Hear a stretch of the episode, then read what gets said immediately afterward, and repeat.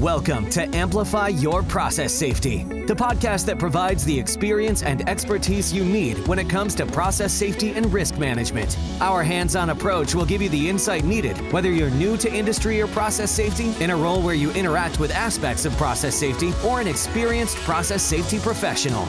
Join your hosts, Wesley Carter and Rob Bartlett, in their mission to protect people, the companies they work for, and the communities where they operate by making process safety knowledge available to all.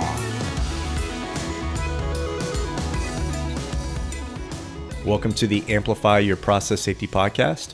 I'm joined again with Blaine Hoffman. Blaine, welcome to the podcast. Wes, it's a pleasure to be with you again for another episode.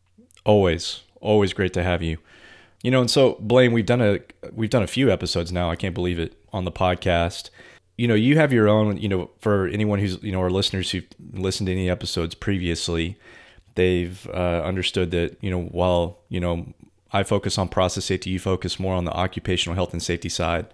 Um, you have your own podcast, the Safety Pro Podcast. Why don't you tell our listeners a little bit about that? Yeah, so I started that in 2014, and you know, I did uh, almost 10 years of consulting. And one thing that I discovered was that, you know, I, I traveled a lot. And so I did a lot of remote work and uh, some site work for my clients. But, you know, at the time, I had just discovered podcasting probably, you know, end of 2012 into 2013. It was still a young industry at that time. And I had asked several of my clients, some of my uh, points of contact at my client sites, you know, hey, have you have you listened to any podcasts? Uh, what do you watch YouTube or anything like that? And a few of them said they had. So I asked uh, others, hey, if there were a podcast where you know I talk about some of these things that we're working on, would that be of interest to you? And uh, overwhelmingly, uh, folks said that would be great. Uh, I don't think we have anything like that. So I, I kind of got that idea started as a way to, at first, uh, supplement the work that I was doing. So the, I started down the path of actually looking for a private podcast, a way to have a private RSS feed that only my clients would have access to as part of the work I would do with them. And then, of course, it just snowballed from there. And I decided, well, I could uh, use this.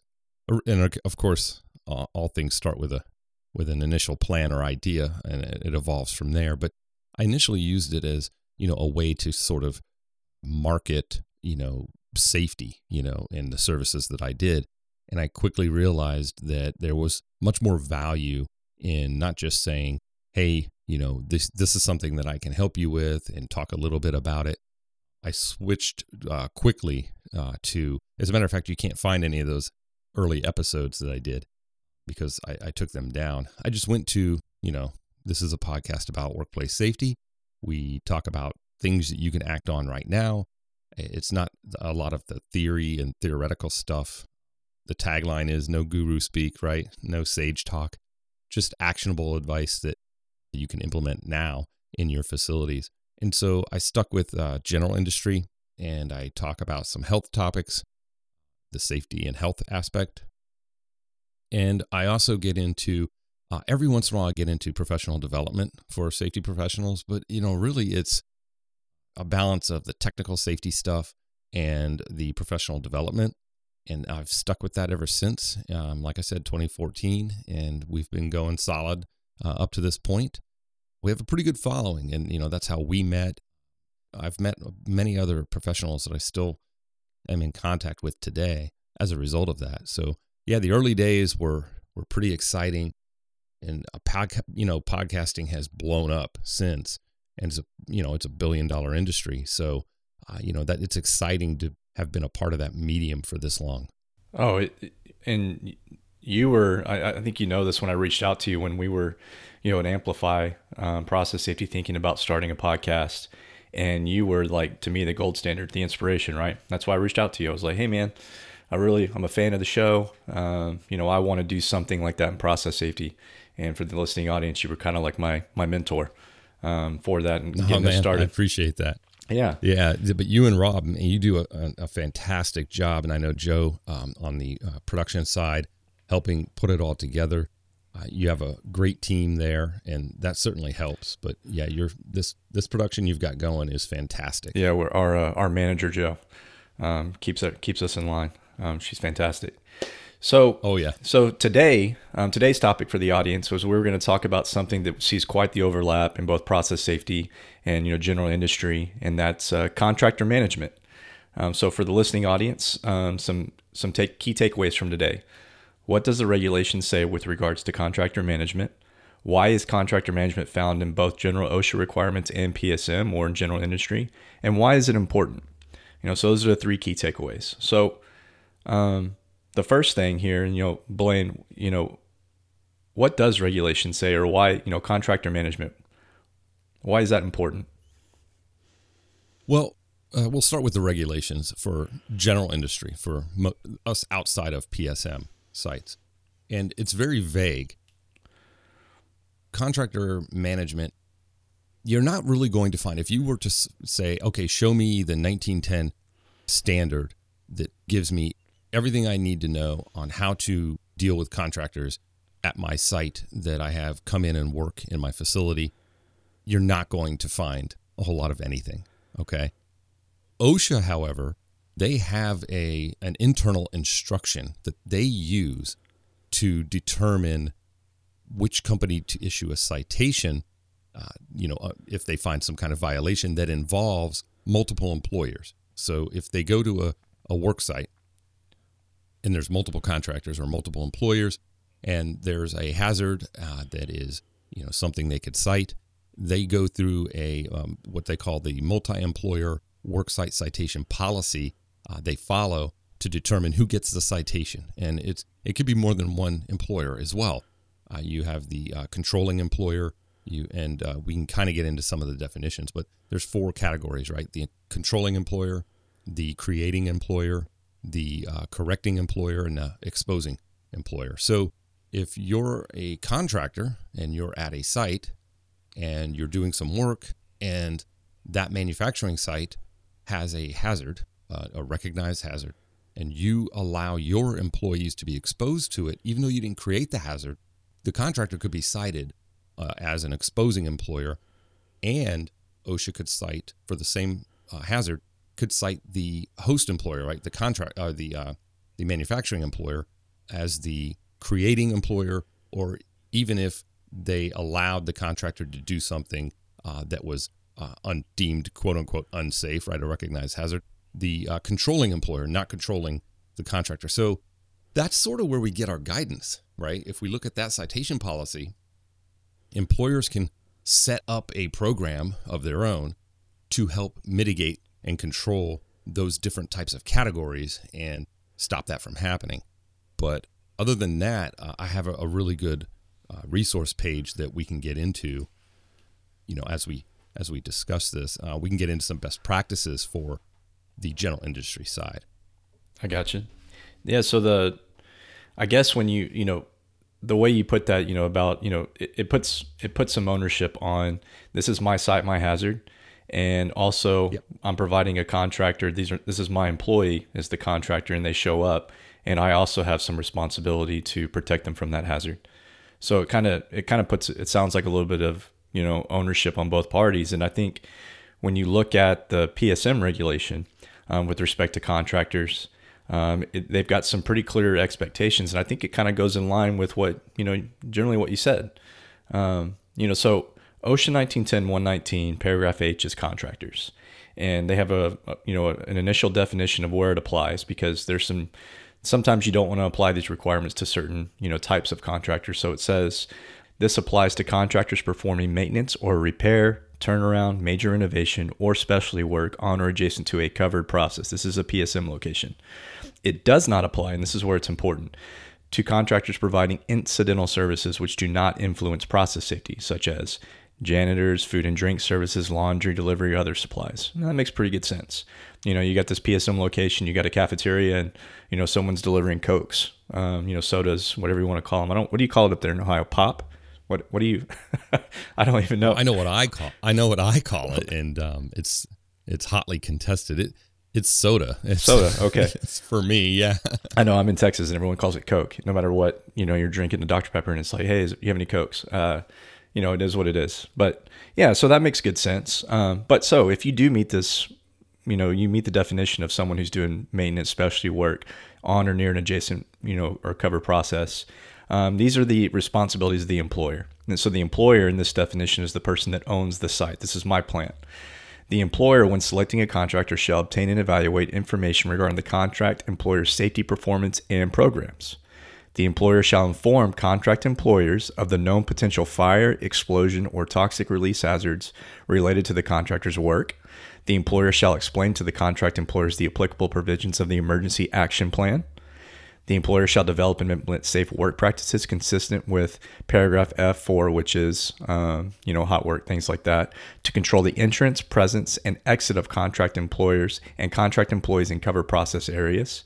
The employer shall periodically evaluate the performance of contract employers in fulfilling their obligations. Um, as specified in paragraph H3 of this section, the employer shall maintain a contract employee injury and illness log related to the contractor's work and process areas. So there's another section on what the contract employer has to provide, but I want to dive into that real quick because I think it makes good sense. They're saying, you know, in this first part, shall obtain and evaluate information regarding the contract employer's safety performance. So you know that's kind of putting some onus that you're when you're you're kind of vetting what kind of contractors you're bringing onto a location especially a psm location you know are you bringing someone in that has a poor track record of taking care of their employees things like that or are you bringing people in who seem pretty responsible you know that's important especially when you're around these high highly hazardous chemicals um, and then you have to inform the people coming on what are the known potential fire explosion or toxic release hazards i don't know about you but if i'm showing up to a location and they've got you know a, a toxic material that if it, if there's a release, it's immediately dangerous to, to me or lethal. Um, you know, I want to know about that. You know, that seems like a pretty good requirement.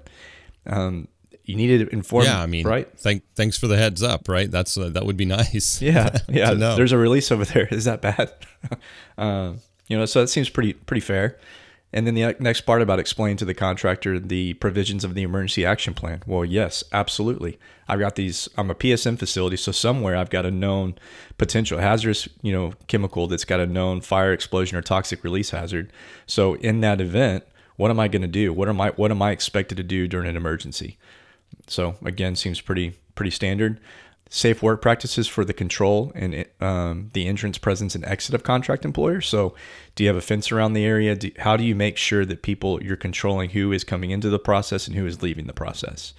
And then uh, you need to evaluate their safety performance. So, you know, you do this vetting on the front end, and all of a sudden, the that you know that contractor you've been working with for ten years lays off. You know, they they lose their upper management there's a change or maybe they get rid of their you know health and safety program. They don't really have ownership in it something changes. And now all of a sudden their safety performance drops off. So they're putting on the employer to say initially you should vet your contractors and then you need to periodically reevaluate and make sure they're still fulfilling their obligations. And then maintain a contract employee injury and illness log. Um, you know it's one thing if you're protecting your employees and then you don't care about the contractors and all of a sudden you know you have injuries there so that's the first part um, in regulation. So it's it's it's pretty good guidance about expectations at a PSM facility for the employer, the the um, the company that owns the facility, and then they put some onus back on or some ownership back on the contract employer. So I I'm providing the contractors, and so this is my responsibility. I have to assure that each employee I'm providing is trained in the work practices necessary to safely perform his or her job. Um, you know, and, and so maybe I'll dive into that, you know, little piece real quick. So, you know, confined space entry is that you've, I'm sure you have tons of experience with confined space entry, Blaine.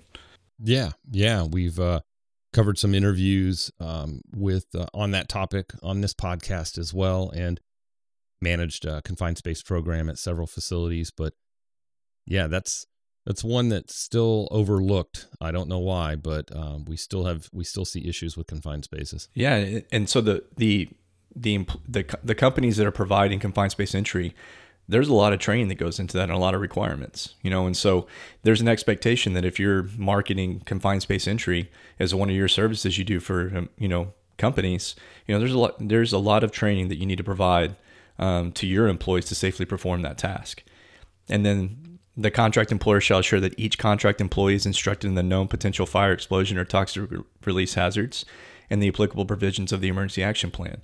So it's putting on the employer saying, hey, you need to let them know about this and they need to know about the emergency action plan. But then they're also putting it on, I'll call it the boss who provided the employees to make sure that's done, you know, kind of a verification. Um, the contract employer shall document that each contract employee has received and understood the training required by this paragraph. So how did you, you know, how do you? It's almost like a competency thing or qualification. Um, how do you, we need to have records for that? And that's that's something the employer can verify. Um, the contract employer shall assure that each contract employee follows the safety rules of the facility, including the safe work practices required. And the contract employer shall advise the employer of any unique hazards presented by the contract employer's work or of any hazards found by the contract employer's work. So there's, you know, that's, uh, you know, I like the unique hazards. You know, maybe you brought them in and they have a special tool they use um, that has some hazards, or maybe they're you know bringing a crane in, you know, and there's a different swing radius, something like that to your facility. So there's there's quite a bit of guidance there um, in the PSM regulation for expectations for the employer and the contract employer, and you know so. I see, I see, you know, from my experience, I see a ton of um, this. This makes great sense to me. And in your opinion, I mean, in your experience managing contractors, I'm sure, um, is managing contractors easy thing to do? No, ab- absolutely not. It takes diligence and clear communication and coordination between the host employer and the contractors. And I'll even throw, uh, OSHA calls this out as well. I even throw staffing agencies in there uh, for the same reason. But, you know, a couple of things that you mentioned that are interesting one, if you if you look at the VPP, the Voluntary Protection Program, OSHA's sort of um, you know star level, you know they go above and beyond the minimum OSHA requirements, and they partner with OSHA in the VPP. And one of the qualifications for that program to enter the, into the VPP is a lot of what you just talked about with respect to contractors, and it's because it's almost like OSHA recognizing that on the 1910 side you know there isn't a strong contractor safety you know regulation like spelled out like that. So i think they've taken some of the psm best practices and standards and baked them into their voluntary program partnership program um, as well. Uh, so I, a lot of that sounded familiar to me the accountability. But when you think about just in general industry there are some basic things that in my experience sites don't consider when they bring a contractor into their facility. One of the big ones, and it's just an example, but different employers have inconsistent policies on when and where to don personal protective equipment, for example, right? So if your facility uh, requires that a vest be worn when you're you're out in a certain area, you know you, you got to keep in mind you're hiring contractors that they probably don't wear vests every day, and nor do they have one on their truck or their vehicle. And even though you may cover some of this stuff with, you know, the sales uh, person or you know who you who you initially reached out to to secure the contract and say, hey, we need uh, this type of work done. Is this something that you all do? Okay, let's send over your paperwork. Uh, we'll check your Dun and Bradstreet. We'll take make sure you got your certificate of insurance and your workers' comp certificate, and now we'll you know, give us a quote and you go through all of that stuff. And then you fail to cover some of this basic stuff like, oh, whoever you send, and keep in mind, some of these contractors, they will hire folks that they've used in the past, whether they're 1099 or direct hires, but sometimes they will staff up for contracts that they get, right? I don't know if you've come across this. Yeah. And they will they will hire these folks and they've worked for them in the past maybe. Um, they've got their own work truck uh, or will provide the work truck for them and so they will send them out to your site. And they didn't get any of this information that was covered with the the contractor at the sort of at the bid in the bid process. And then when they were awarded the bid you know any of the checklists that maybe the safety manager or the project manager at the host employer went went over with them it doesn't really trickle down to some of the workers. I've seen them show up with no hard hats, no safety glasses, no vest, for example. Didn't understand that they were going the work they were going to do was up on a mezzanine and they would have to remove a, a section of the guardrail to get the piece of equipment up to replace something, do some repair work. So they don't they don't have harnesses. So just just as something as simple as just consistent policies regarding PPE. And I don't know about you, but I've heard I don't know how many times I can count. Oh, well, we don't have to do that like normally when we you know that must be something that you require. no, that's that's this is something you have to wear. I don't know if you've got stories about that where they kind of look at you sideways when when you ask them to don like some PPE, but so that's that's sort of what happens in general industry. I feel that's the result of not having clear guidance like we do at PSM. I mean, that doesn't mean we don't have problems with contractors on the PSM side. So I'll, I'll let you speak to that. Oh, you, I mean, you hit the nail on the head. This is, you know, it does the information, like you said, you know, I like the way you were talking about, you know, a contract's made. So at a high level, you're agreeing to terms and then you're going to provide. And if you staff up for a large turnaround or whatever you're providing your contractors for, and then you go get, you know, a bunch of people and they show up, did that trickle down? You know, the important information. You can think in the process safety world, you know, they show up and you're like, hey, we've got, you know, if this material gets out um, of, you know, from this this vessel where you're working next to, um, it's an, you know, it can kill you as an inhalation hazard. You know, it's highly toxic. You know, and all of a sudden the guys that are on the ground are looking there like kind of like, really?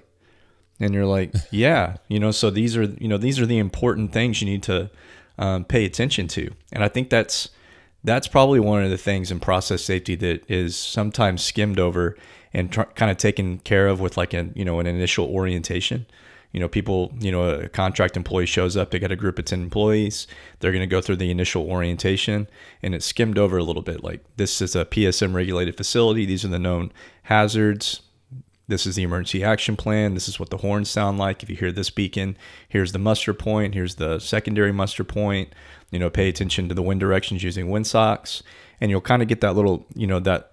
And then sometimes you'll step out into the plant and you realize there's a language barrier with some of those employees.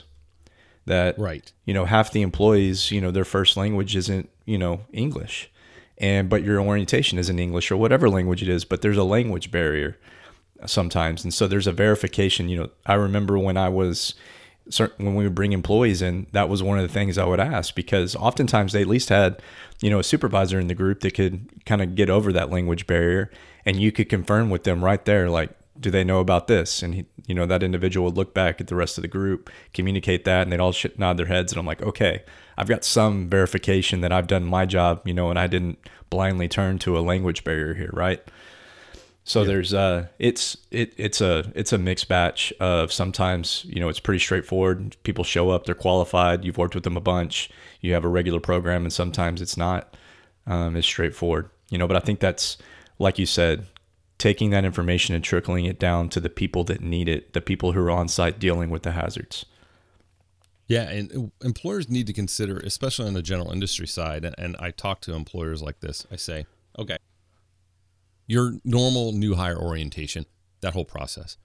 Some employers are like, well, you know, that's a three day gig, right? You know, we cover, you know, all the site policies, site rules, we do tours, and then we go back to the classroom. Day two is that we cover these things. I said, yeah. I said, so imagine if I were to tell you that you're going to take a group of employees, you're going to stick them out into your facility, and they are going to be taking apart machines, you know, in equipment in in the middle of your plant while other operations are going on and you're going to do the orientation but you're going to do it in an hour and they just look at you. And i'm like welcome to contractors yeah. Welcome to contractor management.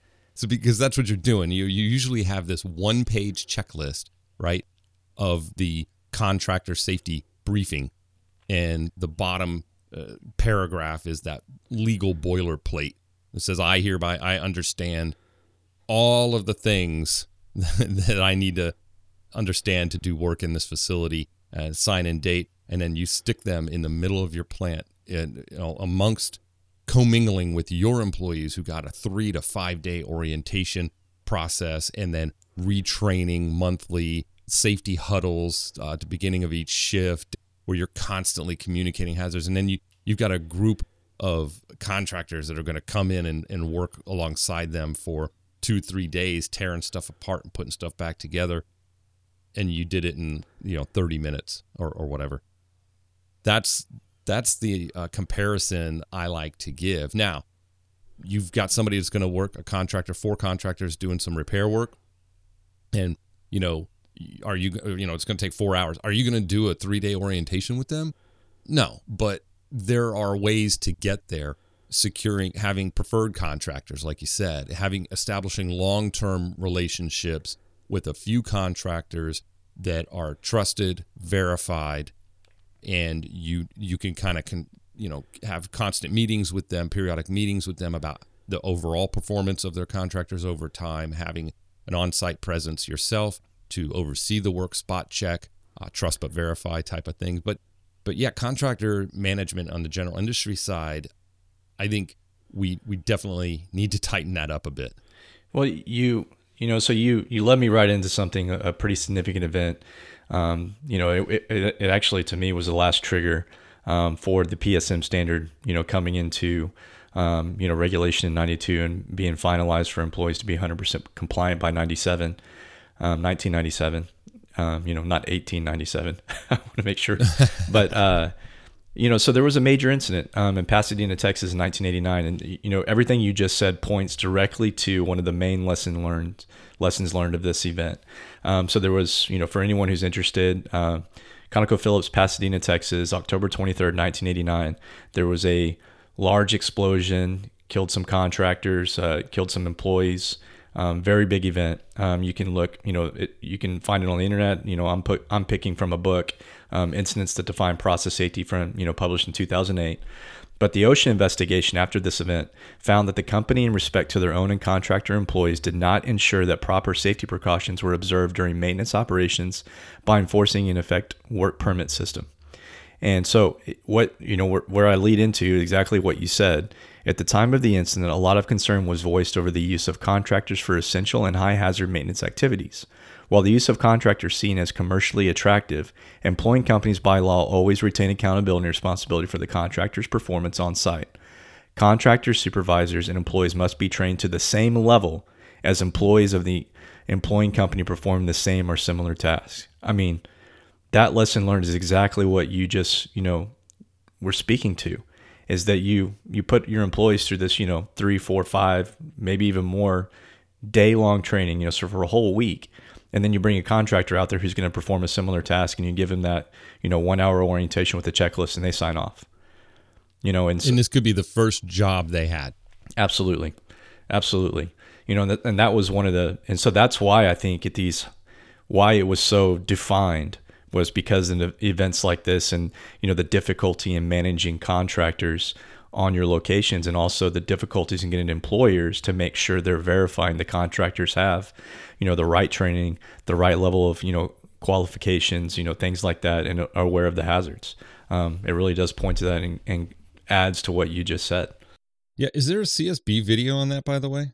Uh, there is. Um, yeah oh wow. there okay. is a csb uh, well kind of they've gotten better over the years i remember seeing something on that like uh, i don't know because it was it was a while back, so they didn't have. I don't know if they've redone it since with the new CGI. You know, with the computer stuff they do. See, the Chemical Safety Board.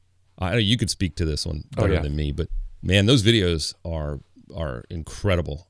They're. Uh, I think it's a great tool to use in training, uh, even though it deals with the Chemical Safety Board and, and PSM sites. But contractors that do work at some of these facilities that deal with confined spaces, hot work, you you name it.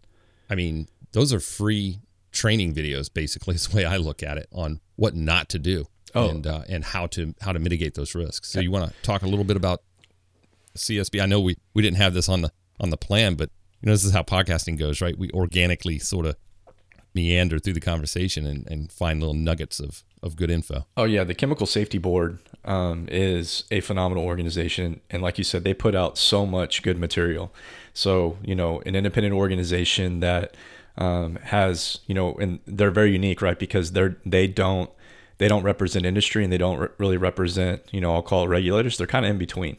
When these events happen, these major incidents, someone there's a fatality at a site, um, there's a large release that gets off location, um, maybe requires a shelter in place.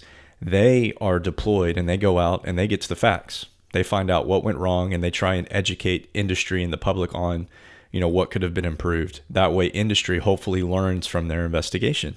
And they put out incredible videos like you said. I you would think that I uh like uh, you know, I'm a like a you know, they sponsor me as much as I talk about the CSB and show videos and training and things like that. They do have some material on this event. Um, and I know recently they just redid the Texas City. They had a um, great video on the Texas City event 2005. And they recently, as part of an anniversary, re released um, that animation. You know, they kind of updated it with some, you know, some better graphics, you know, a little bit, um, you know, CGI's improved over the years, of course and so they do have something I, am very aware of for um, the this this event in 1989, um, and it does go through some high level stuff, and they they walk through what happened. But I'm not sure if they've redone that recently with a you know an animation. Um, but they do have you know kind of the date, what happened, the direct impacts. They show some live footage, um, you know, of the fire because I think it, if I'm not mistaken, it, it, burned for 10 to 11 hours before they could get it put out um, in this event. Um, but it was, yeah, their their CSB is great. Um, I, you know, so anytime you bring that up, I'm I'm glad to talk about it. there you go. Yeah, so I think you know, let's wrap this up. You know, because I think we've kind of discussed, you know, what what isn't said in regulation, what is said in regulation with respect to PSM, and then you know kind of a major event that pointed exactly like to you know what you see still is kind of a difficulty in keeping contractors and employers you know on the same page as you know what are the expectations you have for your employees things like that. I think between both of us it's widely accepted to use contractors. That's not going away and i, I don't think either one of us expect that. But you have to have an effective management system in place to ensure everyone's safety since you as the employer are ultimately responsible for your site. Yeah and so for the 1910, for the general industry folks out there, I would uh, point to the recommended practices for safety and health programs that OSHA has, uh, where they talk about communication and coordination for host employers, contractors, and staffing agencies that, that I mentioned. And uh, they they talk about two actions that you need to take. Really, it's establish effective communication, right? Establish and implement a procedure to ensure the exchange of information about hazards present on the site and the hazard control measures are in place. And the second action item is establish effective coordination, which, you know, host employers, contractors, and, and other agencies, they coordinate on work planning, scheduling, and resolving problem uh, program differences uh, that, that I mentioned, like differences in lockout, tagout, and the, the look and feel of the equipment that's used, and the differences you may have in PPE requirements and to identify and, and work out any concerns or conflicts that could impact safety and health. Those two basic actions are spelled out in this guideline, and you can you can actually download this PDF. Um, and I'll uh, Wes, I'll, I'll provide you the link for that so that you know we can include it in the show notes. Absolutely, absolutely. Well, Blaine, I think another another great episode. Um, I, as always, I appreciate your time on the podcast, um, and, and thanks again for um, your time, sir. Likewise, Wes, it's always a pleasure. Thank you. We appreciate you joining us for this episode of Amplify Your Process Safety. Head to our website, amplifyconsultants.com, to find our show notes and other resources. Thank you for joining us in our mission to ultimately save lives by advancing process safety right here on Amplify Your Process Safety. Until next time.